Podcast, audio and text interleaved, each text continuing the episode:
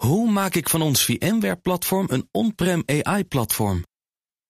Lenklen, NVIDIA AI Enterprise Partner. Lenklen, betrokken expertise, gedreven innovaties. Welkom bij de Technoloog nummer 349. Hallo Herbert. Hi Ben. 349. Goed dat je er bent. Ja, ik ben weer terug van vakantie. Ook altijd goed. Wij hebben te gast Thomas Horstenbach. Hallo Thomas. Hallo, ook net terug van vakantie. Ja, Van Ja. Tweakers. van Tweakers. Daar editor, hartstikke goed. Ja, wij zijn niet van de vakanties en zo. En hoe was het? We gaan gelijk beginnen. Het, Ah, gaat, het gaat over We zijn hier ARM. voor de inhoud. We zijn er voor de inhoud. ARM chips. Ze gaan naar de beurs. Mhm. En eh, ja, het is een interessant bedrijf. Want dat bedrijf, dat komt van... En dan kan je de geschiedenis van ARM vertellen. Dat komt van Apple is ermee begonnen. Het zit in Engeland. Er is veel over te doen. Wat is de waarde die ze toevoegen, vragen we ons af. Hoe belangrijk zijn ze, vragen we ons af. Nvidia wilden ze kopen, lukt niet. Softbank zit erin. Van Sonsan, nou dat is even de, het grote kader. Maar ik zou graag ook met de- gewoon het begin willen beginnen. Hoe is ARM begonnen? Ja. Nou Thomas, daarvoor ben je uitgenodigd. Ja, dat is eigenlijk gewoon een heel romantisch oud verhaaltje over hoeveel, zoveel eh, chipfabrikanten zijn begonnen. Nou, het was natuurlijk een tijd dat eh, de personal computer die was in, In een opkomst. garage. Eh, dat weet ik misschien net Nog niet. niet. Maak er een garage Nou, van, is altijd goed. Precies. En eh, nou, er waren heel veel computerbedrijfjes eh, die, die, die, die PC's maakten. Nou, we weten allemaal hoe Dell is begonnen, hoe HP is begonnen. Dat ging inderdaad allemaal in garages, allemaal in Amerika.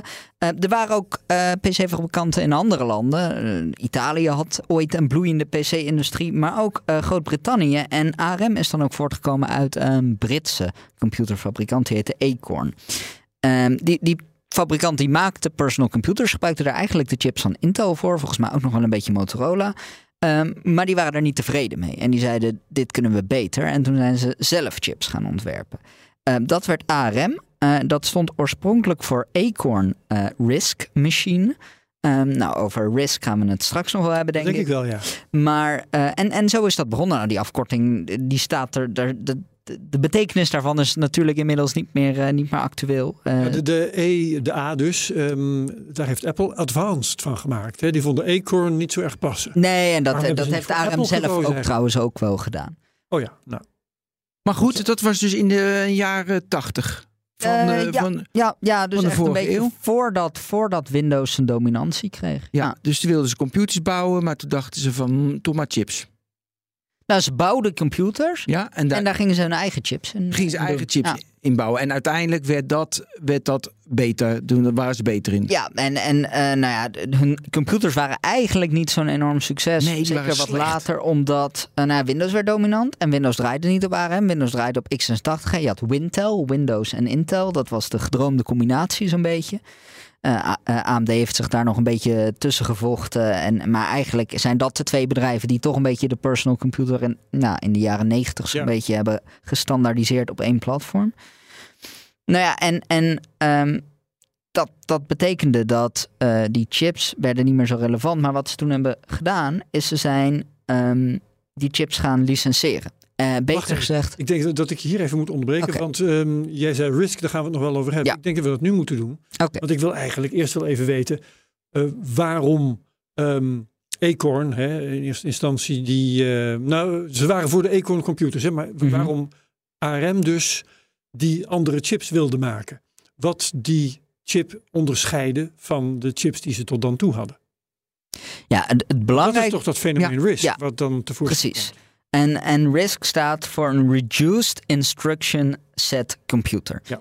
En eh, dat staat tegenover een complex instruction set computer. En de, een x86 is daar het belangrijkste voordeel van.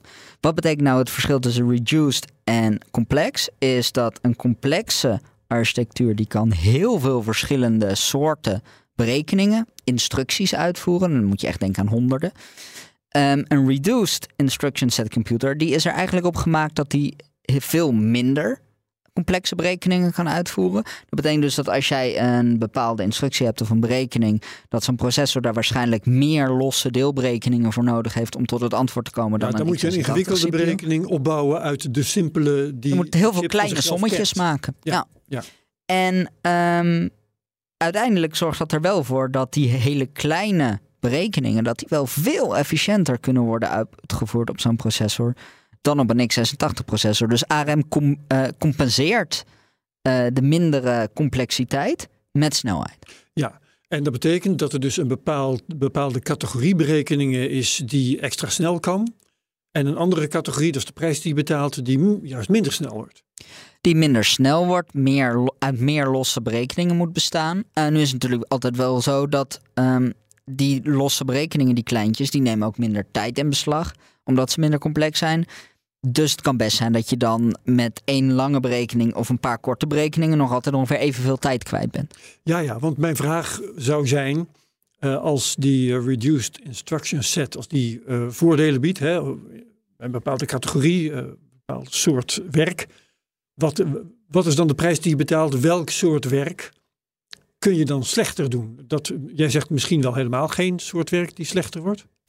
Eh, de, nou, hoe complexer, hoe slechter Ja. werkt op Nee, ik- ARM, zou je dat, is, zeggen. dat is redelijk abstract gezien. Mhm. Maar kun je ook zeggen van, nou ja, als ik dit of dat wil doen, hè, kun je een voorbeeld geven van iets waar dan een windtelmachine misschien juist sneller is dan een eh, RISC chip, dan een ARM. Ja, eh, het is lastig om dat echt naar een, een gebruiksdoel om te zetten. Hm. Eh, maar je moet denken aan ehm, eh, ja, wat, wat lange instructies zijn, zijn dingen die tegenwoordig natuurlijk richting, richting AI gaan.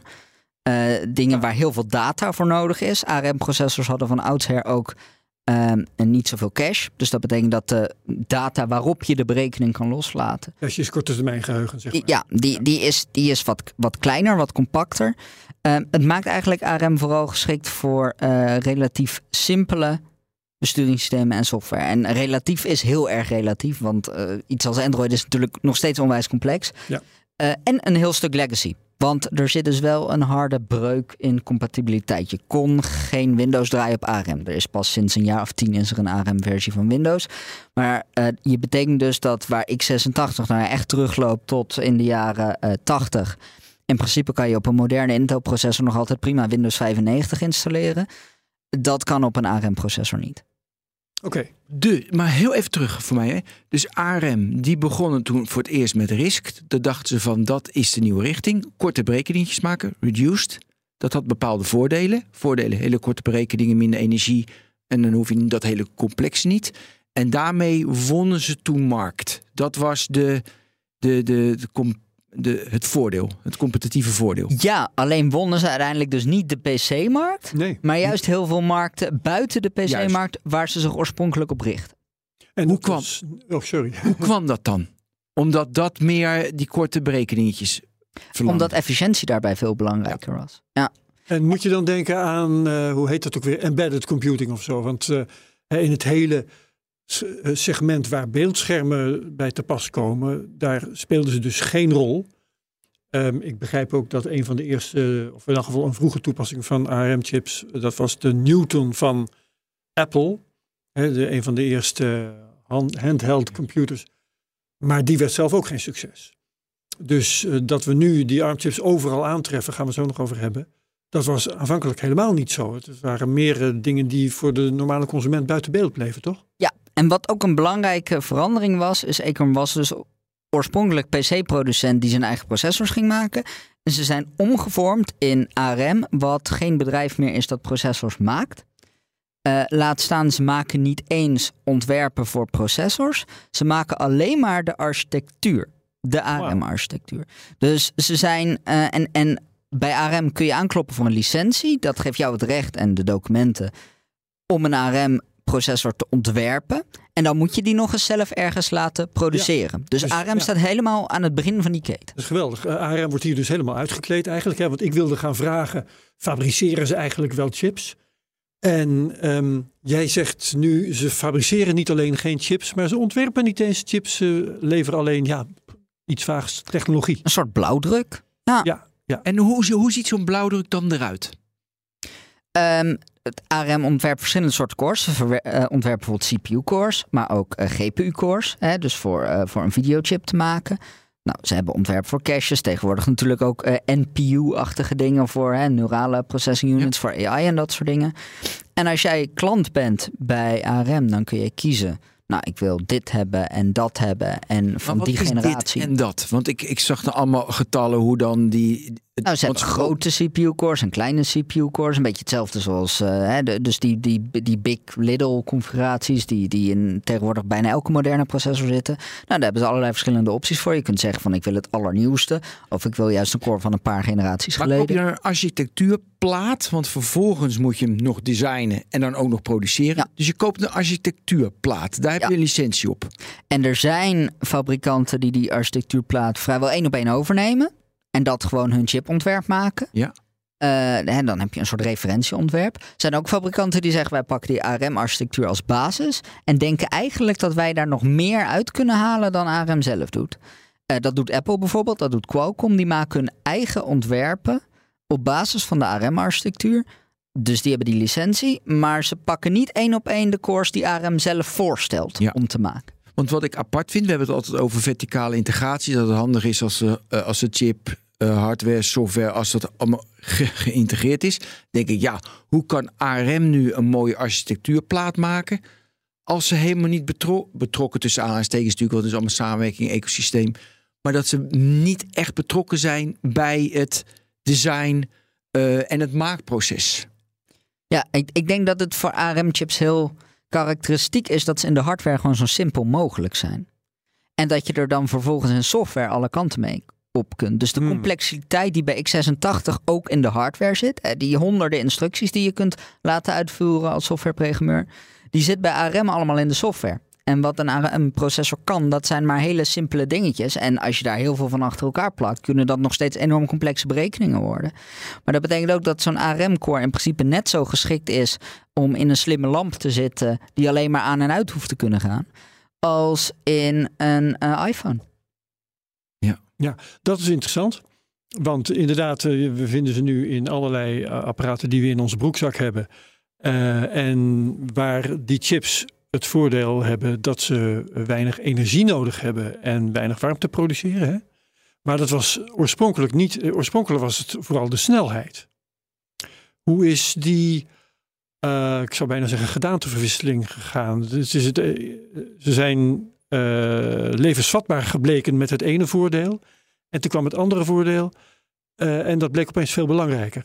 En Steve Jobs heeft dat min of meer ontdekt. Hè? Want eh, ik, eh, hij, eh, de ARM-chips werden in de Newton opgenomen. Dat was volgens mij de eerste pocketcomputer die die dingen aan boord had. Ja, en ik dat meen dat gegaan? dat wel nog een beetje uit de tijd was dat Jobs bij Apple weg was. Oh, en toen kwam hij ja. terug. En volgens mij was hij uiteindelijk. Voor mij is Jobs uiteindelijk ook degene die de Newton nek toen om- weer gekild heeft. Omdat hij er het. niet tevreden mee was. Ja. Ehm, de PDA is natuurlijk in die zin wel een beetje de voorganger van de Ja. smartphone. Topding. Absoluut, ja. En ehm, nog één gehad zelf. Ja, Ja. zie je dat? Misschien voor de mensen die dat niet weten, want heel veel jongere luisteraars. PDA. Ja? Personal Digital Assistant. Even hoe het een beetje uit zag, Herbert, want heel veel mensen kennen dat niet, want wij zijn oude mannen. Nou ja, eh, ik had een PDA, ik had een Atari Portfolio bijvoorbeeld. Herinneren jullie die nog? Dat was een echt een, een laptopje op schaal verkleind. Ah, gaaf. Heel leuk. Maar die Newton, die eh, deed echt, eh, iemand die hem nu zou zien, doet echt hartstikke denken aan een iPhone eigenlijk. Het was dat een iPhone een waar je niet mee kon bellen. Dat je verticaal in je ene hand hield en met je andere hand kon je met een pen, pennetje op het, Ja. op het scherm tekenen. Monochroom scherm. En eh, ja, dan kon je dingen doen. En er zat handschriftherkenning in die absoluut niet deugde. Ja.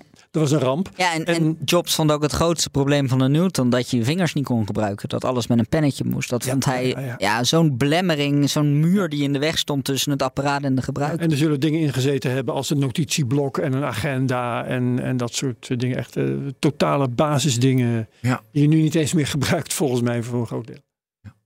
Maar goed. Oké, dat, was het apparaat. Dat mislukte niet door de ARM-chip. Dat mislukte door hele andere. Doordat het gewoon niet goed werkte. Niet, niet aan een behoefte voldeed. Maar eh, we gaan dus even naar die ARM-chip kijken. Eh, oorspronkelijk dus vooral snelheid. En later dook het voordeel van zuinigheid op.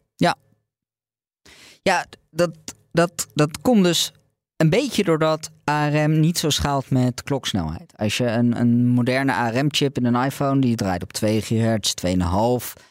Eh, ze hebben ook kleinere cores, grotere cores. Sommigen hebben zelfs een enorm grote core ehm, voor de echte piekprestaties. Hè. Dus echt als je op een app klikt om te zorgen dat die zo snel mogelijk op je scherm staat. eh, die haalt dan misschien af en toe de 3 gigahertz. Eh, dan heb je het ook wel gehad. En met desktopprocessors zitten we inmiddels op 4,5, 5, 6 gigahertz voor de snelste cores. Ehm, dat is wel een belangrijk verschil. En ehm, de kloksnelheid die heeft een effect op het stroomverbruik in een curve. Eh, dus voor het laatste kleine beetje kloksnelheid heb je heel veel extra stroom nodig. Hmm. En ARM zit veel meer een beetje in het midden van die curve. Eh, die zeggen nou, die kloksnelheid, die hoeft bij ons niet zo hoog te zijn. Die kan in die chips ook niet super hoog zijn, ook al zou je dat heel goed koelen. Ehm, omdat je gewoon tegen limieten binnen hoe die processor werkt aanloopt. En op een gegeven moment kom je dan uit op een processor die ehm, het misschien qua snelheid niet meer redt. eh, met een AMD met een Intel processor.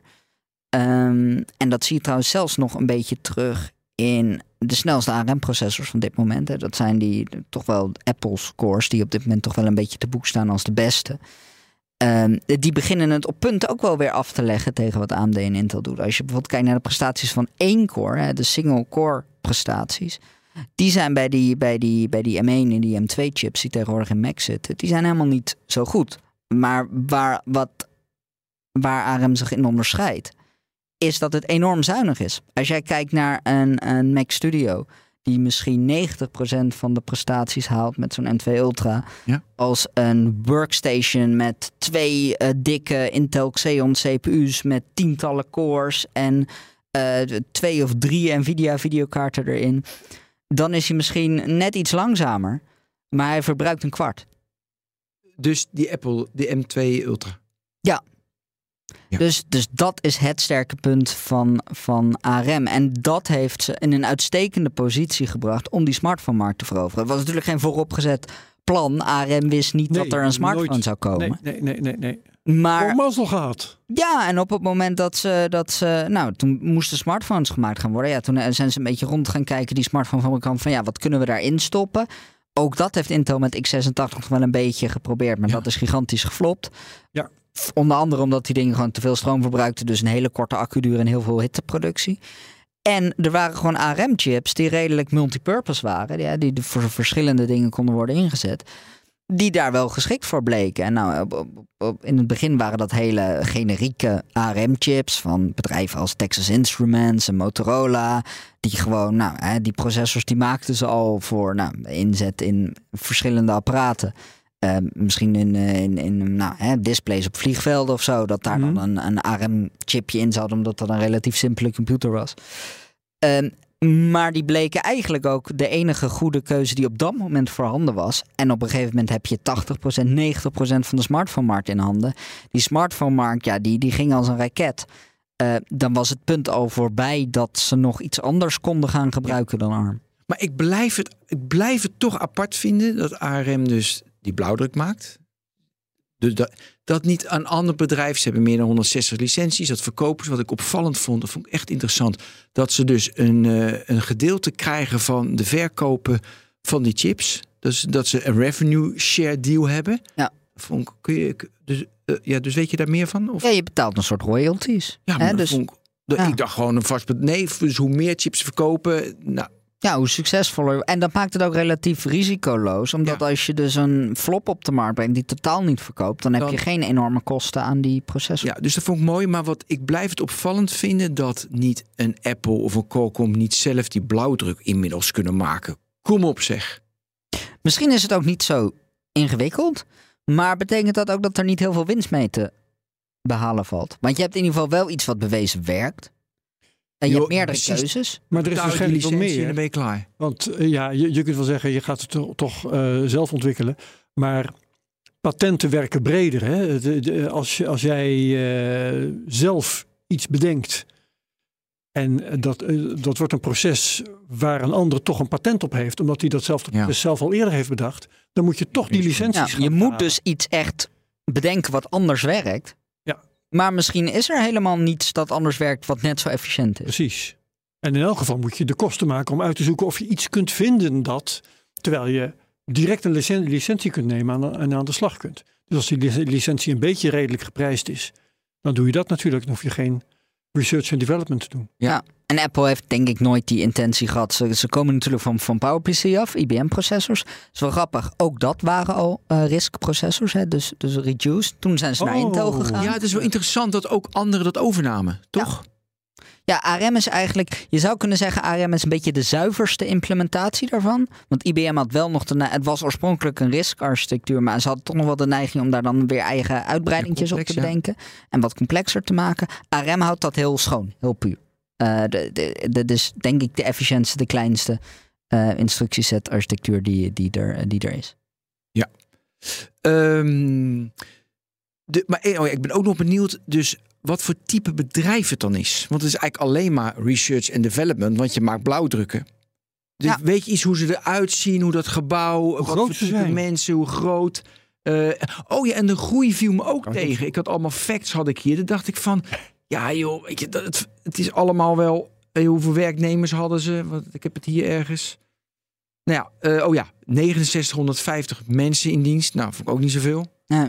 Eh, de groei ook in miljarden. Nou, dat vond ik ook niet indrukwekkend. De omzet van 2021 van eh eh, Number, dat is niet van eh, net sales. Nee, dat kan niet. Oh ja, van 2 miljard, weet je wel, in 2021 vond ik ook helemaal niks. Ja, maar ARM staat dan ook niet in het lijstje van de Apples en de Intels. Nee, maar als ze iets unieks hebben, weet je, als niemand het kan doen, als zij die licenties, die patenten hebben, dan denk ik over, ja, dan kan je ook de prijs omhoog doen en dan kan je groeien en dan kan je er iets mee doen. Maar Die prijzen zullen ongetwijfeld langzaam stijgen. Maar eh, zolang jij zorgt dat het eh, behapbaar blijft voor een chipontwerper, zorg je ook dat ze bij jou blijven. Want Nee, dan weegt het er niet tegen op om zelf wat te gaan Oké, bedenken. maar kunnen we dan nu naar ga- eh, gaan? Softbank kocht ze in, ik weet niet van wie trouwens, in, ehm, in 2016 voor 32 miljard. Nou ja, met die omzet in 2016, in, in 2017 was de omzet 1,69 miljard. En dan iets kopen voor 62 miljard vind ik een behoorlijke multiplier. Dus eh, dacht ik van wow, dat is best wel veel. Eh, toen ging Nvidia in 2020 wilden ze kopen voor, en toen was de waarde opgelopen tot 80 miljard. Nou, dan was het toch niet zo'n verkeerde investering. Dat was voor Softbank zeker een goede investering. Maar dat kwam dus omdat eh, Softbank dan... Oh ja, de beurskoers van Softbank... eh, nee, van Nvidia ging omhoog. Waardoor die koop eh, omhoog ging. Waardoor die waarde van ARM omhoog ging. Die, eh, die ging niet door, die overname door de FTC. Kun je daar iets over vertellen waarom, die, waarom Nvidia ze wilde hebben... waarom dat niet mocht uiteindelijk? Ja, Nvidia maakt dus videokaarten, daar zijn ze vooral van bekend. Eh, ze maken ook al een hele tijd ARM-processors. Dus ze zijn een chip-ontwerper die Zo, bij ARM Softbank kocht de boel trouwens voor eh, 24 miljard pond. Ja, Dus dat moet je even omrekenen. Maar Ja, het ik is, zat in dat is geen 32 60 miljard. miljard, nee, nee, dollar nee. hoor. Nee, ik, ik zei 32 miljard dollar volgens mij. Oh, 32. Oké, Ja, 32. Ja. En toen was het, de waarde liep op. Toen de Nvidia's wilden hebben, liep op uiteindelijk naar 80. Maar het was iets van in de 60 inderdaad. Maar dat liep op doordat de beurskoers wat ze zouden te kopen ook in aandelen Nvidia. En als je aandelen Nvidia natuurlijk stijgen. meer waard worden. Ja. Ja. Maar interessante wat je nu gaat vertellen. ja, dus ze waren chipontwerper. Dus zo'n bedrijf dat een blauwdruk koopt bij ARM, daar cores mee bedenkt en daar processors mee maken. Nou, ze hebben bijvoorbeeld eh, chips gemaakt voor tablets. Ze hebben ook een tijdje een rolletje gespeeld in de smartphone-markt, maar dat was niet heel succesvol. Eh gameconsoles, dat is toch een beetje wat, voor Nvidia wat dichter bij huis, zou je kunnen zeggen. Eh, hun serverprocessors die ze hebben, die zijn eigenlijk vooral een soort companions voor hun GPU's. Ze, hadden, ze hadden gewoon een processor nodig die puur alleen die videokaarten kon aansturen. En daar gebruiken zij ook ARM voor. En dan krijg je dus een beetje de gekke situatie dat een klant probeert de leverancier over te nemen. Terwijl die leverancier natuurlijk aan veel meer concurrenten van Nvidia levert. Eh, Intel heeft zelf een ARM-licentie, daar doen ze niet Ja. veel mee, maar ze hebben hem wel. AMD heeft die ook. Eh, heel veel andere eh, bedrijven, een Qualcomm. nou, er zijn Samsung natuurlijk, met zijn, die, die ook zelf processors voor smartphones maakt. Ze niet altijd toepast in zijn eigen smartphones, maar dat is weer een heel ander verhaal. Ehm, Vind ik wel interessant. Waarom? omdat ze niet zo goed zijn. en ze willen toch goede smartphones verkopen. Dus ja, dan, dan- dan, maar bij, de, bij Qualcomm inkopen. En dan die eigen... Dus wat ze zelf maken, dat verkopen ze dan aan slechte Oh, of komt in, in meer in midrange modellen en budgetmodellen terecht. Ze hebben het wel een tijdje ge- geprobeerd. Het is heel lang zo geweest dat Samsung telefoons in eh, Europa een eigen Samsung chip hadden. En die voor de VS hadden een Qualcomm chip. Maar dan had je dus wel dat als je de testresultaten ging vergelijken van de Amerikaanse pers met die van de Europese pers, dat de accuduur in Amerika veel beter was. En dat kwam omdat die Qualcomm chip die daarin zat een stuk efficiënter was. Hmm. Maar we, we, we, we werden wel afgeleid door dit verhaal van Samsung. Eh, we werden afgeleid, want we waren bij de. Bij Nvidia, bij de overname. Ja, en, en eh, nou, dat is interessant. En dat heeft natuurlijk de aandacht getrokken van, eh, van de mededingingsautoriteiten. Die zijn, nou, ehm, je hebt heel veel concurrenten. Je gaat dan het bedrijf waar jij klant bent overnemen. Wat betekent dit voor alle andere bedrijven die daar dingen inkopen? En die dus met jou concurreren. Nou ja, en uiteindelijk was daar de conclusie van. Dit, hier moeten heel veel concessies aan gedaan worden, wil dit doorgang krijgen. Ehm, want je kunt natuurlijk niet jezelf zo in een bevoorrechte positie zetten dat jij eigendom bent van het bedrijf waar je je eigen corsen produceert en ook heel veel van je concurrenten hun corsen maar produceren. dat want moet je kun toch je zelf weten. Want voortrekken. dat doet Samsung continu. Eh, Samsung doet dit, dit wat je nu vertelt continu. Overal, ja, dat is Korea, dus je denkt, daar kan het. Want daar is geen FTC. Maar ja, denk ik, dat is ook gewoon eh, ons, kapita- ons kapitalistisch systeem. ik, ik weet niet of Samsung continu ehm Jawel, want ze hun eigen leveranciers opkoopt. Nee, niet zo opkoop. Nou, je, Ze maken wel heel veel zelf en dan kopen ze in bij een intern nummer, bij een andere afdeling van Samsung. Want Samsung is een enorm bedrijf, die maken ook marineschepen. Eh, weet ik niet of dat zo relevant is voor een smartphone, maar goed. Ehm, en, en nou ja, Nee. het mocht ook wel, maar met concessies. En die concessies waren eigenlijk zo groot dat die deal zo onaantrekkelijk werd. Dat Nvidia en ARM, voor mij vooral Nvidia, hebben gezegd: ja, dan hoeft het niet. het, ik, toch komt in mijn hoofd, wat is nou zo uniek aan ARM? Daar blijf ik mee in mijn hoofd zitten. Kan je niet gewoon dat ook gaan doen? Ja, ik weet dat niet. Nee, maar waarom? Wat, wat Ja. zo uniek is aan ARM, dat is wel een goede vraag. Waarom is niet x86 de basis voor al die chips van Qualcomm? Ja, maar dat Omdat- geloof ik nog wel. Maar Omdat maar uit. x86 een, eh, een beschermd project is van Intel zelf. En dat is dus een goed voorbeeld van een situatie die in de geschiedenis is ontstaan... waarin zowel de producent als de ontwerper dezelfde partij zijn. Ja. Van die architectuur, van de cores en in het geval van Intel bakken ze ze ook nog zelf. Ehm, en dat betekent dat heel lang geleden hebben AMD en VIA, ehm, een Taiwanese chipfabrikant, hebben toevallig op een of andere manier een x86 lifetime licentie te pakken weten te krijgen. Maar als je nu aanklopt bij Intel, dan zeggen ze nee, krijg je niet. Als Qualcomm aan Intel vraagt, mogen wij een x86 processor maken? Dan zeggen ze nee. Oh, dat kan Intel zich permitteren? Dat kan Intel Onder het motto, eh, maak jij ze maar niet, dan komen mensen, bedrijven ze wel bij ons kopen. En ze hebben het ook zelf bedacht. Dus in principe is dat Ja. hun volste recht. En wat zo uniek is aan ARM is dus dat ze juist in die markt daaronder van core-ontwerp en zeker chipontwerp en, en productie geen rol spelen. Nee. En daardoor zijn ze een leverancier, een vrije leverancier voor de hele markt. Waarbij jij en ik kunnen aankloppen voor een licentie. En als we betalen, dan krijgen we die. Maar intussen is ehm, Apple overgegaan van Intel chips op ARM. Ja. Ehm, waarom eigenlijk? Want eh, ik zit tegen een laptop aan te kijken die niet van Apple is. Er zit gewoon, eh, ik weet niet of er AMD in zit of Intel, maar in elk geval geen ARM-chip, Mhm. denk ik. Ehm, dus waarom had Apple dat nodig? Of ehm, hadden ze het niet zozeer nodig, maar konden ze het ook? Bij Apple is denk ik de reden waarom ze die overstap hebben gemaakt tweeledig. En de meest technische daarvan is stroomverbruik. Is, is hè, eh, de Dus meeste, ja, voor laptops van meeste Mac sales zitten in MacBooks. Accu duur. Eh, ja, accuduur. eh efficiëntie is ook belangrijk. Apple-presentaties gaan natuurlijk tegenwoordig voor een groot deel over duurzaamheid. Een ventilator nodig. Ja, hè, dat is altijd een beetje ironisch dat juist in de MacBook Air geen fan zit. Maar het is wel, ehm, dat is het technische aspect. Ja. Wat bij Apple denk ik misschien stiekem wel een grotere rol speelt, is de onafhankelijkheid. Tuurlijk. Het zelf Strategisch. kunnen doen. Ja.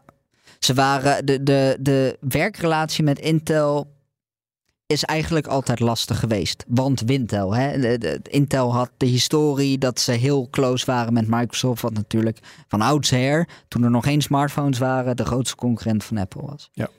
Dus eh, ze moesten naar Intel, omdat AMD op dat moment geen alternatief was. Omdat ARM op dat moment geen alternatief was.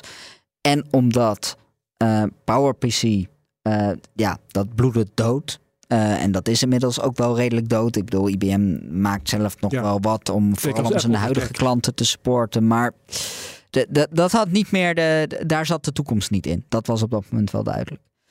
Ehm, dus ze moesten min of meer geforceerd naar Intel. En ik denk dat ze daar vanaf het begin al niet helemaal blij mee waren. Toen hebben ze een aantal samenwerkingsprojecten gehad die enorm zijn geflopt. Ik denk dat de modems daarvan het bekendste voorbeeld zijn. Ehm, die zou Intel voor Apple gaan maken. Het idee was om uh, Qualcomm, dat uh, de iPhone modems levert, om die langzaam uit te faseren en dan door een, nou, in een soort joint venture samen ontwikkelde uh, modems ehm, daarin te gaan stoppen. Um, nou, dat werd aan de lopende band uitgesteld. Uiteindelijk zijn die amper in, in massaproductie genomen. Als ze er al waren, waren ze een stuk slechter dan wat Qualcomm kon doen. Die werkrelatie met Intel die was dus echt beroerd. En toen kwam Intel ook nog eens op het punt in 2015, 2016 dat ze, um, nou daar hebben we het in een eerdere technoloog wel eens over gehad, dat ze eigenlijk vastliepen in hun techniek. Dat ze moeite kregen met die nieuwe productieprocessen werkend krijgen. Ze hadden nieuwe ideeën voor architecturen, hadden ze bedacht op specifieke productieprocedures, dus die konden ze niet Oh, ja, Herbert, vooruittrekken. Herbert, stop, stop, stop, Thomas. Stop de persen. Stop de persen. Michiel, die heeft een, een aankondiging, toch? Michiel, ja, die komt er altijd tussendoor. Ja, Michiel, kom maar op. Hallo allemaal, Michiel hier van Capgemini. Nieuwe week, nieuwe vacature. Dus business analisten opgelet. Word jij enthousiast van datatransformatie en het begeleiden van organisaties in datagedreven werken? Als business analist bij Capgemini ga je hiermee aan de slag en neem jij bedrijven goed mee in die omschakeling. Wij bieden een goed salaris, vast contract, groeimogelijkheden en genoeg vrije dagen om werk en privé goed in balans te houden. Iets voor jou? Bekijk de show notes voor alle details of ga naar werkenbijkapgemini.nl/slash data. Maar wat was Michiel weer goed, hè? Van Capgemini, Van Capgemini. niet vergeten. Ja, jongen, als, die- als Michiel niet aan het woord is, dan hebben we het niet gehad. Ik vond het een inspirerend verhaal. Ja, hè? dat was inspirerend. Oké, maar ga door. Meteen solliciteren. Ja, eh, vertel. Waar waren we? Ja, waar waren Intel. eh, Michiel, je zit alles... chips. Ja, nee, dat, dat Intel en het feit dat, met, met, dat voor Apple met Intel moeilijk samenwerken was. Ja, en, en dat op dat moment kreeg je dus dat Intel-processors. Nou, ze konden eigenlijk niet technisch innoveren. Ze hadden zichzelf echt een beetje schaakmat gezet. Dus die processors werden generatie op generatie amper nog sneller. Gingen steeds meer stroom verbruiken. Nou, op een gegeven moment stonden Macs ook echt bekend als herriebakken. Als je een, een, een, een van de laatste generaties Macs met Intel had, nou, dan wist je dat die redelijk kon opstijgen. En dat die dan nog steeds oververhitten. Ehm dus dat waren alleen maar meer redenen om, om eh, los te weken van Ja. Intel. Te- Tegelijkertijd eh, hebben dus de, de eh, computerfabrikanten uit de Wintel-sector, die hebben geen ARM nodig gehad. Ehm, ik heb hier een, een, een laptop nogmaals die Windows heeft. Zit- ik denk dat er een Intel-chip in, in zit, maar in elk geval iets uit die, uit die hoek. En ik hoor zelden de ventilator.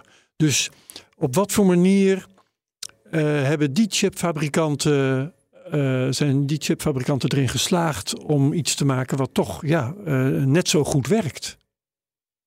Ehm, Of werkt het niet net zo goed? Heb ik, het, heb ik dat alleen niet door? het, het, het verbruikt meer stroom over het algemeen. ja. Dat kun je wel zeggen. Om hetzelfde Dus de prestatieniveau accu te zou halen je. nog langer kunnen meegaan als hij maar een ARM-chip Ja, ingezeten had. het, het- het deel van de reden waarom jouw accuduur best oké is, is gewoon dat er een hele grote accu in zit.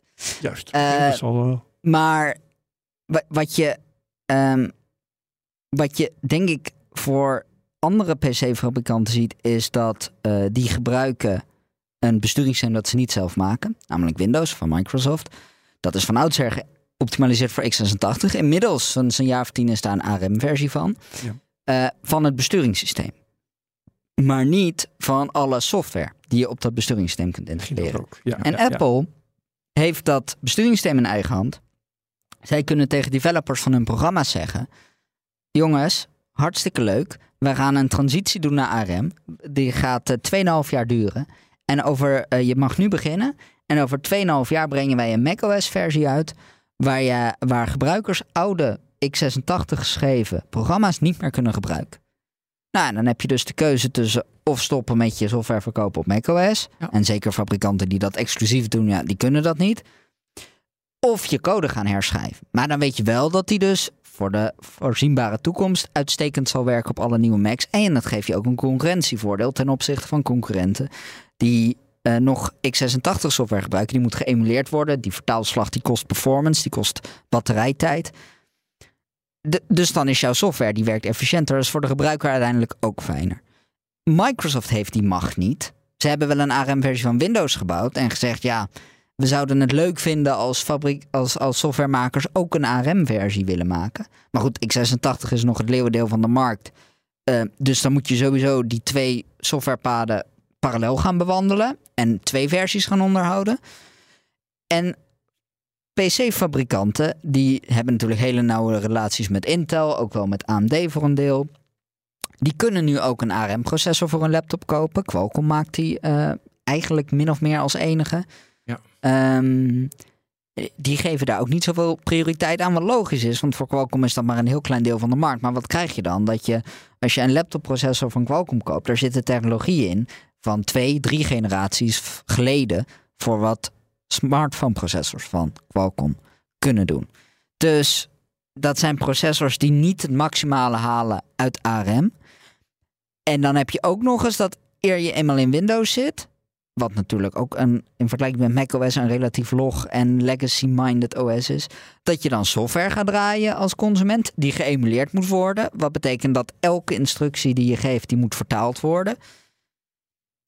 En wat je dan overhoudt is best wel een traag, trage softwareervaring. Ja. En die emulatie die kost ook, hè, wat ik zei, die kost accuduur, die kost stroom. Ja. Uh, dus uiteindelijk is je batterijtijdvoordeel is ook klein of weg. En dat betekent gewoon dat een Windows ARM PC uh, geen optimale gebruikservaring is. En op een gegeven moment gaan zo'n PC-fabrikanten ook kijken... ja, de consument zit hier niet op te wachten. Ik heb hier niks aan, want ik heb hartstikke goede contacten met Intel... en die willen we graag warm houden. En hoe meer Intel-processors we kopen, hoe meer korting we krijgen. Ja, en, en, en die, die, die andere voordelen, batterijtijd... misschien dat ARM-processors gemiddeld wat goedkoper zijn... die zijn dan niet genoeg. Nee, maar als, Um, mag ik heel even? tuurlijk. Heel veel vragen heb ik nu. Want als, ehm, als Intel nu ook met de eh, RISC werkt, ja, dus waarom hebben ze dan nog die problemen? Want dan kunnen ze dat toch ook efficiënter, beter maken? Ze Ja. ma- dan, maken, dan maken ze toch bijna wat ARM doet na?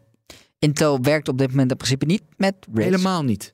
Ehm, je kunt zeggen dat ze x86 wat meer hebben opgeschoven richting RISC. Ja, maar Proberen ze. die hele legacy zit in x86. ja, de- dus ze kunnen niet opeens zeggen, we doen die honderden En he- instructies zijn, weg. er, zijn er bij eh, Intel ehm, initiatieven, ah, projecten dat ze wel die x86, oké, dat hebben we gehad, legacy, mooi. Wij moeten ook, want ik denk dat de nieuwe standaard de RISC standaard is. Dat dat het meest, effe- eh, het meest eff- efficiënt is voor de toekomst. Ja, ik denk dat ik dan twee dingen kan noemen.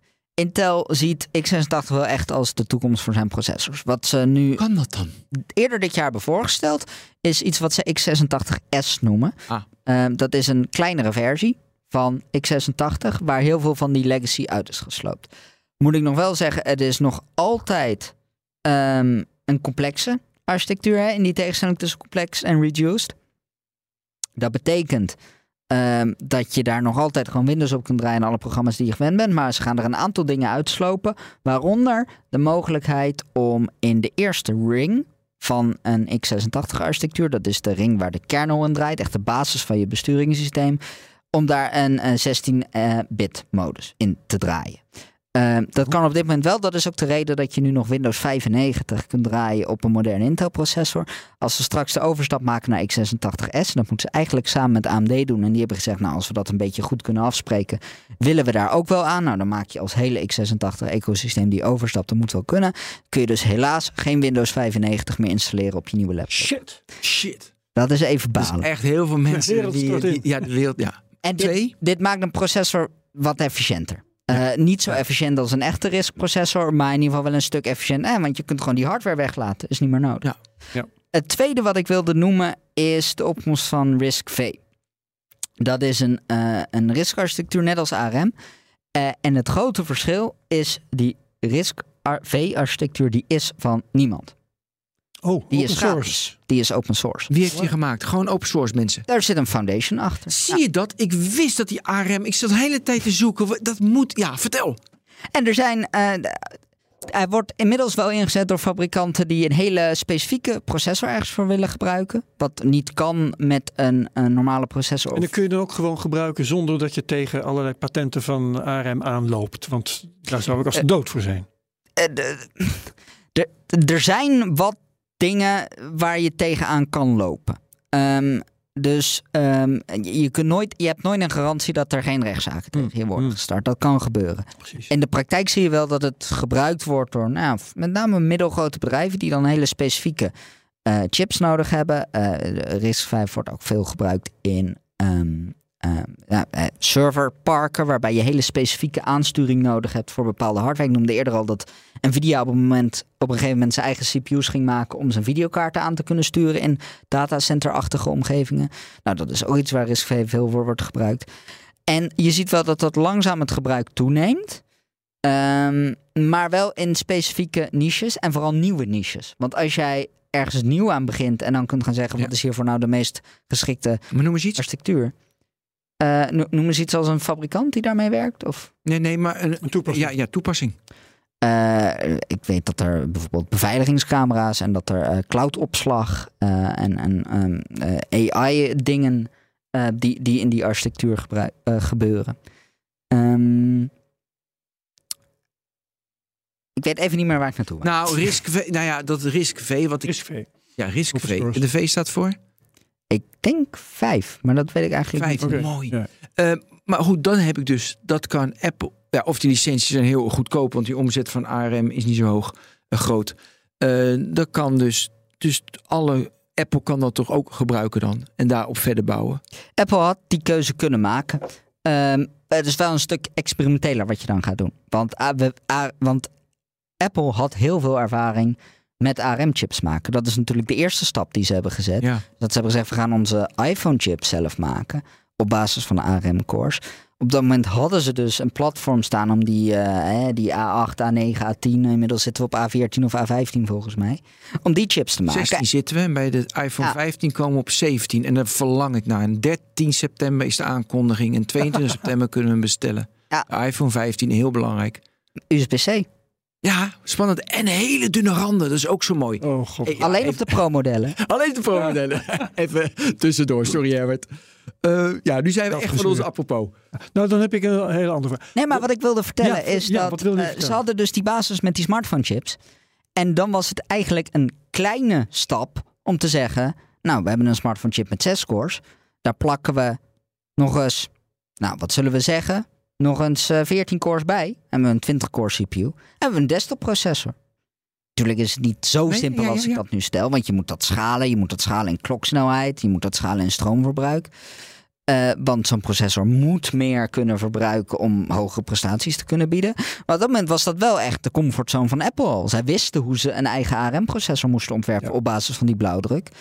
En als je dat voor smartphones kan en je zet daar gewoon een, een project op, je, je tuigt dat op, dan kun je dat ook voor desktops. En eh, als zij op RISC-V zouden moeten baseren, dan Nee, zouden ze helemaal ook- opnieuw moeten beginnen. Nee. Ik wil even een, een, als zijpad het volgende. Ik kwam eh, bij het eh, inlezen kwam ik tegen dat ehm, ARM-chips ook veel worden gebruikt in smart TV's.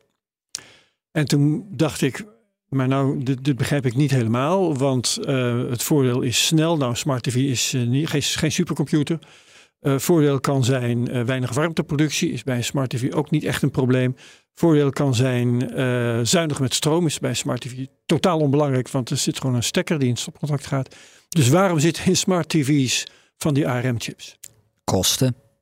Eh, er, zitten vaak, er, zit, nee, er zitten vaak ook hele trage ARM-chips bij. In tv's kom je vaak van die eh, MediaTek-chips tegen, die we eigenlijk in de smartphone-markt alleen maar kennen van smartphones van eh, 150 euro en minder, zeg maar. Ehm, eh, nou ja, ik, eh, menig smart tv, als je daar een beetje door de interface bladert, dan gaat dat ding al haperen en schokken. En, en eh, Ja. denk je van, eh, mm, eh, ik, ik hang er wel een Chromecast of een Apple TV aan. Dan, dan is de ervaring toch een stuk beter. Ehm, het kosten is het belangrijkste. Op ARM draait natuurlijk ook eh, al heel lang gewoon eh, Linux. En veel van de smart TV besturingssystemen die zijn of gebaseerd op Android, wat weer gebaseerd is op Linux, of op een andere vorm van Linux. Anyway, eh, het komt daar op, uiteindelijk op neer en dat draait op ARM. En er zijn drivers beschikbaar voor Het Linux, is gewoon makkelijk. voor die dingen. En eigenlijk kun je natuurlijk ook zeggen, een smart TV is een soort smartphone waar je niet mee kan bellen met een heel groot scherm. Van, apps installeren en zo, eh, dat is een smart TV. Eigenlijk Ja. is het smart TV gedeelte van een tv is een soort een smartphone met een enorm groot scherm. met een Android variant erop. eh. Eh, ja, ja, bijvoorbeeld eh TP Vision, wat in, in, in onze regio dan als Philips tv's worden verkocht. Ja. Dat, dat gebruikt al, al vrij lang Android van Google. We zitten hier nou bij elkaar omdat ARM naar de beurs gaat. Ja. Ehm, wat wel interessant is met, met al die gebieden die zijn veroverd door ARM-chips. Eh, ja, ARM maakt niet zelf chips, dus ARM wordt niet het nieuwe Intel. Maar gaat het toch een machtspositie krijgen die daarmee te ver, eh, vergelijken valt? Een monopoliepositie? Ik denk het niet. En eh, de, de belangrijkste reden daarvoor is dat dat niet in het belang is van ARM zelf. Oh. ARM is nooit afhankelijk geweest van één hele grote klant. Eh, ze willen eigenlijk ook zoveel mogelijk klanten bedienen om Nee, te zorgen. Monopolie is dat iedereen bij jou moet wezen en niet bij een ander terecht kan. Nou ja, als je een ARM-chip wil, dan moet je bij hen terecht. Maar we hebben x86 gehad, wat in principe een valide optie voor is Maar voor niet een beetje meer zo. alles behalve smartphones. Hebben we het, ja, hebben we het over gehad. X86, oké, de, de V dan wel, maar Kijk, ARM heeft een, een, in die zin een monopolie op processors voor smartphones. Ja. Alleen wel maar op een stukje. Wat, wat zij maken is feitelijk IP. Is niet, Ja. eh, is niet hardware en, en zelfs geen software. nee. Dus, dus if- ja, en dan is het weer een beetje vraag: is dat eh, zo'n enorm punt als dat monopolie op zo'n klein dingetje, als daar een monopolie op heerst? Ik bedoel, het maakt het bedrijf waardevol. Dat is ook waarom Softbank en Nvidia daar zo enorm veel geld op hebben geboden. Ehm, maar je kunt er pas echt iets mee uitbuiten als jij dat gebruikt om jezelf een voordeel te geven, zoals Nvidia waarschijnlijk van plan was. Of eh, als je zegt van nou we gaan dit helemaal eh, stoppen met die licenties en we gaan alleen maar zelf en dan, dan, komen, dan gaan we niet meer alleen maar die IP verkopen, maar dan gaan wij producten verkopen waar wij nog veel meer winst en vooral veel meer omzet ook op kunnen pakken, omdat die dingen gewoon duurder zijn. eh, dan met IP verkopen. Maar ARM is op dit moment ziet zichzelf echt als die IP verkoper. En dan eh, en, en zolang het, het wil steeds beter worden daarin en ARM, steeds beter maken. Ja, maar in de gedachtegang van Herbert, als zij het beste IP hebben, je komt er bijna niet onderuit. Eh, Apple, weet je, die bouwen er wel iets op, maar die moeten die licenties nemen. Dan zou je ook, dan ben je, dan heb je een monopolie daarop en dan zou je ook de prijs keer twee kunnen doen. Dat kan. Eh, maar dat is wel een risico. Want Ja, het- maar wat is het risico dan? Nou, Apple is bij uitstek het bedrijf dat heeft laten zien dat als het vindt dat het Ja. te veel betaalt, dat ze dan Precies. zeggen, dan gaan we het anders doen. Dan gaan ze het aan, maar dan moeten ze het eigenlijk zelf doen. Moet En we zeiden net zelf, doen. is niet zo interessant voor ze. Eh, op, nou, met de huidige prijzen niet. Als je de prijs een keer twee doet, misschien wel. Oké, dus misschien eh, moeten ze wel keer drie of keer vijf of keer Ja, tien. maar er zit maar- dus een balans in wanneer die be- dat is logisch. ja, Nee, ik zit een beetje, ik zat heel, heel erg aan de, weet je, de, de, eh, het, het competitieve voordeel van Europa, de Chip Act. Weet je, ik dacht, hoe moet, kijk, dat je een ASML niet zomaar nabouwt, daar hebben we veel technologie over gehad. Dat snap ik. Dat is lastig. Dat je TSMC niet zomaar nabouwt, wow. Maar ARM, dan heb ik van, joh, Z800, wat hebben ze, 6900, Z2000, de slimste koppen bij elkaar, investeer een miljard of tien. En je hebt dat toch, die concurrentie toch zo weggeblazen. Het probleem is ook niet om die architectuur te bedenken. Dat kan wel. Het probleem is om te zorgen dat die gebruikt wordt. En ARM heeft die monopoliepositie omdat het de smartphone-markt heeft veroverd, eigenlijk bijna per ongeluk. En dan wat het de de facto standaard Heeft nu daarvoor. zijn eigen legacy als het ware. Ja, en daardoor is gewoon de enige optie, serieuze optie als je een smartphone gaat bouwen, is die baseren op een ARM-processor. Ehm, de- dus het is eigenlijk andersom gegaan. Het, het is niet dat zij een, een, een geweldig product hadden in een hele competitieve markt en de grootste zijn geworden en uiteindelijk kleintjes weg hebben geconcureerd. Nee, ze waren de facto de enige Ja. optie. Maar als jij zegt, eh, Apple heeft laten zien dat ze ook kunnen overstappen. ehm, ja, wat zou dan voor Apple eh, op dit moment of over een paar jaar het alternatief kunnen zijn? Is het dan die RISC-V bijvoorbeeld? Of zou dan toch Intel inmiddels weer iets hebben waar ze bij terecht kunnen? Ik, ik zie de kans dat ze naar Intel teruggaan. Nul. Is, al, al is het maar, nou ja, zolang daar dezelfde mensen in de directie zitten, zou ik bijna zeggen. Want daar zit ook wel echt wel wat oud zeer natuurlijk. Ehm, en, en ik zie het, voor. Er moet een alternatief zijn dat be- duidelijk beter is. Zoveel Ja. beter dat het, eh, dat het uiteindelijk de moeite waard is om er miljarden en miljarden tegenaan te smijten. Om, En, en je gebruikers maken. eh, met allerlei gedoe op te zadelen. Hè? Want en dat- u- uiteindelijk wel met betere lab. Ik denk dat iedereen die een M1 of een M2 MacBook is, daar heel veel blijer mee is dan met zijn Intel MacBook. Ja. Maar dat moet dan dus wel een merkbaar verschil voor de gebruiker zijn. En want als, de, als je de gebruiker heel veel moeite laat doen en software developers heel veel moeite gaan doen en uiteindelijk komt het erop neer dat gebruikers eigenlijk geen verschil merken. Ja. Ja, dat is geen goed verhaal. Maar ja, als jij nu op zoek bent naar een laptop met een geweldige accuduur en daarbij ook nog een heel redelijk prestatieniveau, dan moet je je best doen om niet bij een MacBook uit te Ja. komen. Ik had nog een hele specifieke vraag. ehm, want eh, waar heb je nou toepassing eh, die, eh, waar- waarbij energieverbruik heel belangrijk is, snelheid heel belangrijk is? Dan denk ik natuurlijk meteen aan Bitcoin mining. Daar heb je ASICs, Application Specific Integrated Circuits. Ehm, wat zijn dat voor chips? Zijn dat ook ARM-chips of is dat iets heel anders? De aansturing daarvan gebeurt vaak wel uit ARM. Ehm, de, ASICs zijn eigenlijk beter te vergelijken met videokaarten dan met processors. Ah, En dat is dat aloude verschil dat processors en centrale verwerkingseenheden... die zijn heel goed in heel verschillende dingen doen, maar wel langzaam. En eh, GPU's zijn goed in dingen heel snel doen, maar wel heel specifiek. Dus die Ja. kunnen één instructie of een paar instructies heel erg snel doen. En bovendien werken met parallele data. Dus ze kunnen heel efficiënt dezelfde instructie toepassen op heel veel gegevens. Terwijl een processor pakt gewoon één stukje data, doet daar één instructie op, geeft een stukje data weer terug. Ja. Dat is het grote verschil. En een, en een ASIC is eigenlijk een extreem. eh, GPU's zijn al heel erg geperfectioneerd in die paar instructies. Maar een ASIC is, kan echt maar één ding doen. Alleen dat ene ding dan wel heel veel sneller en efficiënter dan andere dingen. En dat is ook de reden waarom voor Bitcoin inmiddels, dat werd ooit werd dat gewonnen met videokaarten. Ja. En heel in het begin zelfs processors. Ja. Maar ASICs zijn daar zoveel efficiënter in. Dat het maakt eigenlijk niet uit hoe duur je ASICs maakt of hoe duur de stroom is. Die dingen zijn altijd zoveel efficiënter dan een videokaart daarvoor in te zetten. Dat nou, de videokaarten worden daar niet meer voor gebruikt nu. Oké, dat is duidelijk. Ik wil het wel graag hebben over hoe de technologie eh, van ARM zich heeft ontwikkeld. Hè, want dat begon dus Ja. Eh, in de 90s of zo met eh, die eh, Acorn computers.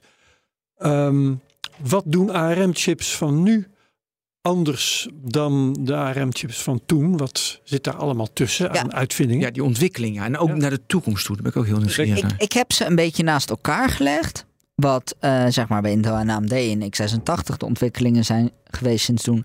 En wat dat was bij ARM. Ik vond het eigenlijk best wel op elkaar lijken. Maar je- wat je bedoel je, kon naast elkaar natuurlijk-? Ja? Je komt natuurlijk eh, tegen op een gegeven moment dat ze van single-core naar multicore gaan. Dat gebeurde in x86, dat gebeurde in ARM ook.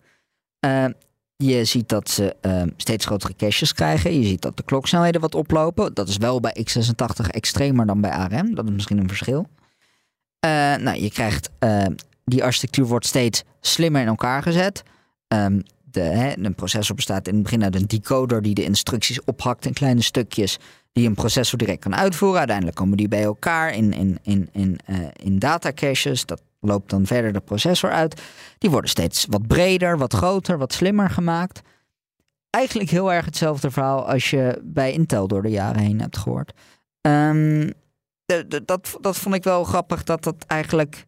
Dat hoewel het product wat anders is, de doorontwikkeling ervan eigenlijk op een hele vergelijkbare manier is verlopen.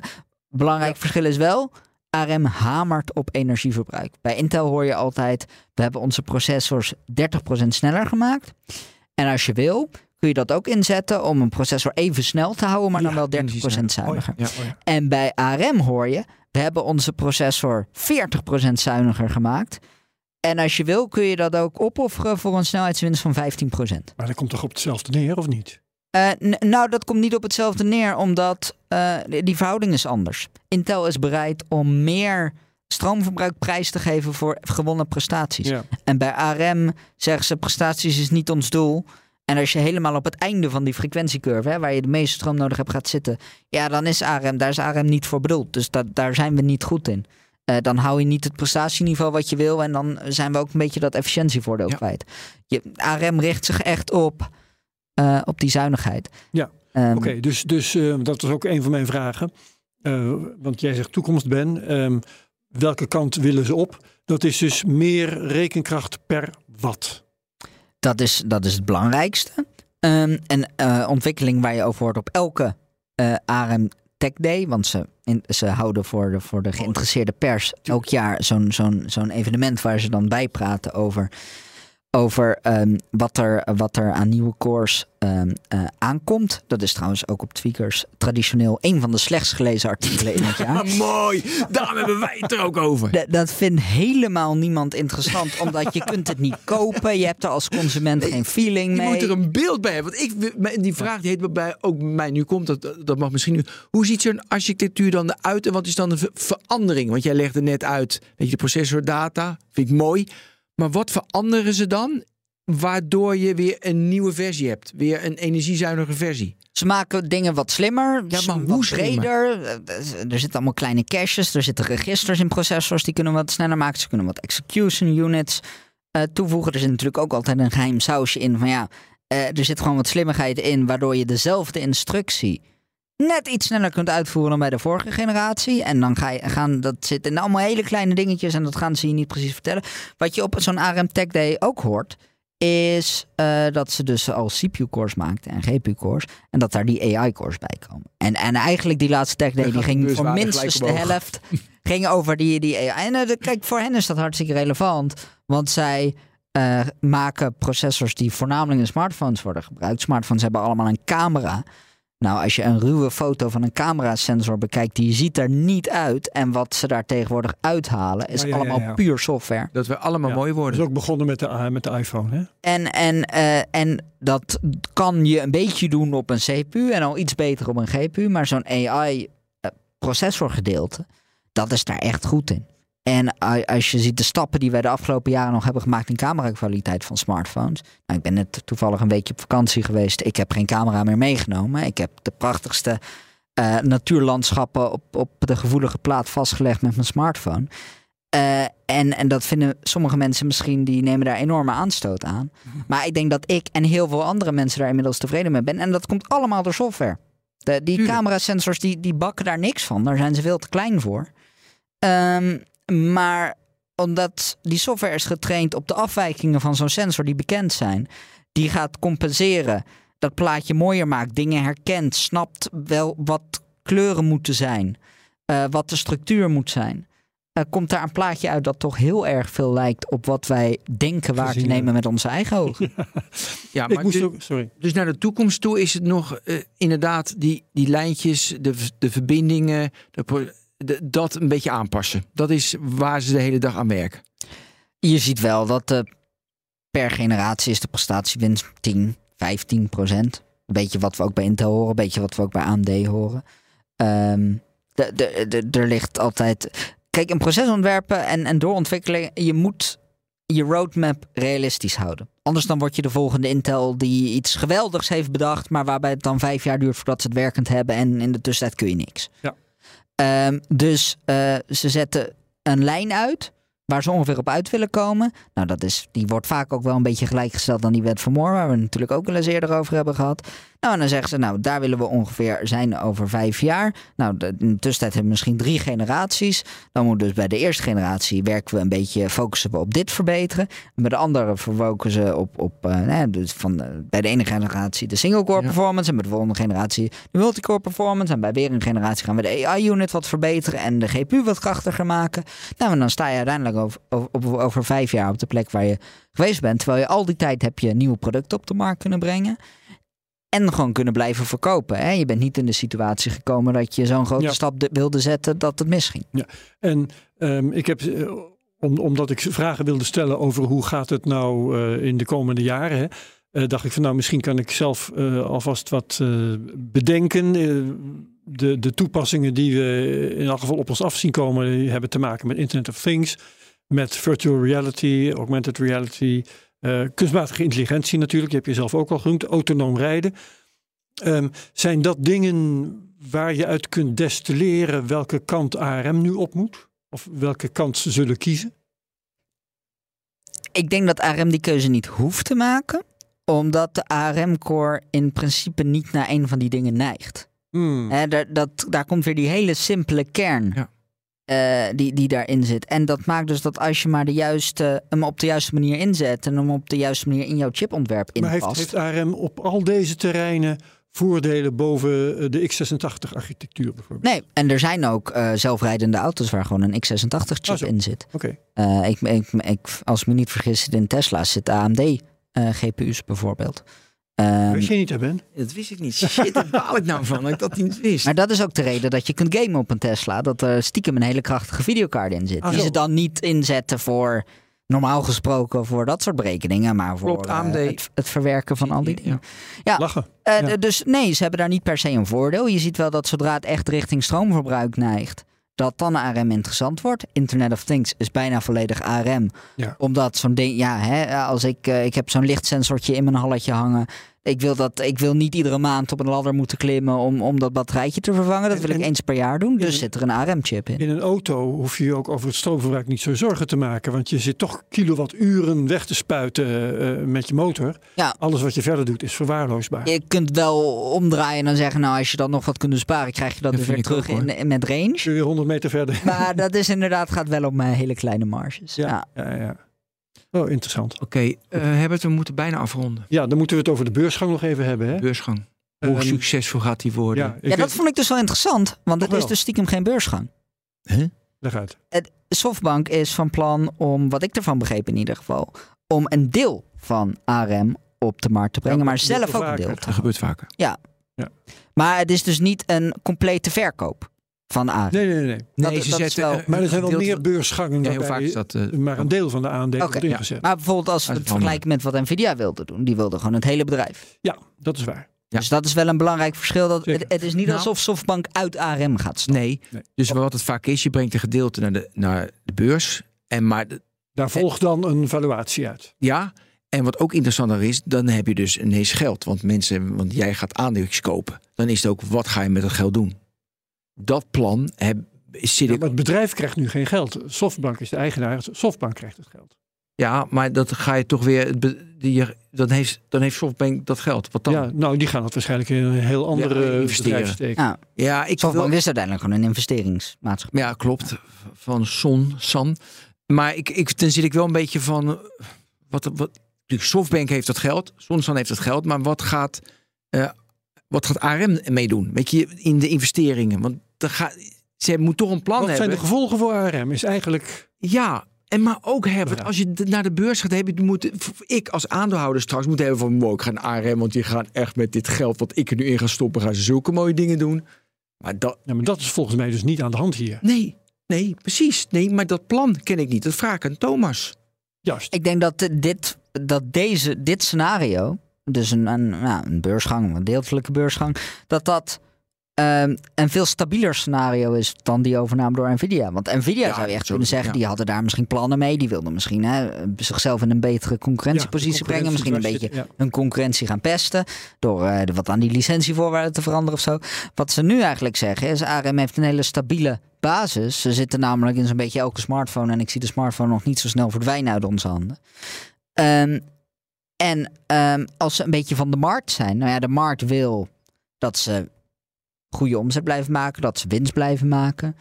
Ehm, ik denk dat, dat zij op dit moment vooral kunnen blijven focussen op wat ze altijd al deden. Ja. Namelijk Maar- gewoon zo, zo goed mogelijke architectuur maken. Weet ik. Maar waar ik mee zit is dit. Zeg maar even waardering 100 miljard. Even makkelijk rekenen. Ze brengen 25% naar de beurs. Hebben ze 25 miljard. Dan stopt Sonsan 20 miljard in zijn zak. En hebben ze nog 5 miljard over voor de, de toekomst. De ontwikkeling van ARM. Wat gaan ze met dat geld doen? Of stopt Sonsan 25 miljard in, in zijn zak. Maar dat is niet zo lekker voor als ik ga investeren in ARM. Dan wil je dat ARM die, die koers moet stijgen. Dus wil ik dat ik investeer.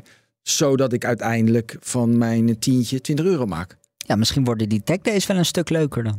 Maar ja, dat ze daarin. eh, Nee, ja. ze- Kijk, je kunt er op een gegeven moment heel veel mensen tegenaan slepen. Alleen de vraag is ook een beetje hoe efficiënt werd het nog als je... Hè, het zal met bijna 7000 man aan een architectuur werken. En dat zijn niet allemaal ontwikkelaars natuurlijk. Maar ja, daar, daar kun je 3000 man bij zetten. Eh, de vraag is, wordt dat, er, wordt dat er heel veel beter van? Natuurlijk wel een heel grote groeimarkt is dat, die, dat hele NPU gebeuren. Hè? Dat AI-ding. Ik denk Ja. dat ze Ja, daar, da- al- daar daar, moeten kunnen ze meer beuken, mensen ja. tegenaan. En ik denk ik je hoor van de ARM daar ook nog niet de verhalen die ik hoor van een Nvidia of zo. Nvidia lijkt wel echt optimaal gepositioneerd om daarvan te profiteren. Plus, die willen echt opschuiven. Weet je, ook software de connectie. Zie je ARM opschuiven. Van alleen maar architectuur ook naar design. En uiteindelijk, wat ze in het begin deden, ook het zie je ze opschuiven. Maken niet natuurlijk, maar zie je ze opschuiven in de keten. Ik denk wel dat die referentieontwerpen die ze maken, dat die langzaam belangrijker worden. Want je ziet ook dat sommige fabrikanten die vroeger altijd aangepaste versies Ja, maken, nu niet meer. dat die dat nu minder vaak doen. Of zelfs helemaal niet meer. Qualcomm die gebruikt af en toe ook gewoon één op één zo'n zo'n Ja. referentieontwerp. Daar zit natuurlijk groei, dat ze daarin investeren, dat ze ietsje opschuiven in die keten. Ja, en dat, dat- hè, want dat is natuurlijk ook een beetje een blamage als jij een, een architectuur bedenkt. En iemand anders pakt diezelfde architectuur en maakt er een betere core van dan Ja, jij dan zelf. ben je echt een loser. Nou, ja, ik denk, ik denk dat als ze dat niet meer hoeven te doen. Hè, kijk, dan, dan, dan verkopen ze een completer product. Hè, een product wat één stapje Ja, verder waar ze zit. meer kunnen vragen. En dan kunnen ze meer geld vragen. Oké, Herbert, het zit erop. Mooi, Oké, dankjewel. Thomas Horstenbach, bedankt. Was Graag weer informatief en een topman. Mooi. Fijn. Dit was de technoloog nummer 349. Herbert, bedankt. Dankjewel, Ben. Thomas, bedankt. Tot de volgende technoloog. Hoi.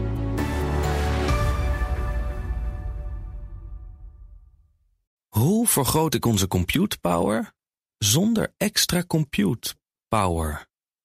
Lenklen, Hitachi Virtual Storage Partner. Lenklen, betrokken expertise, gedreven innovaties.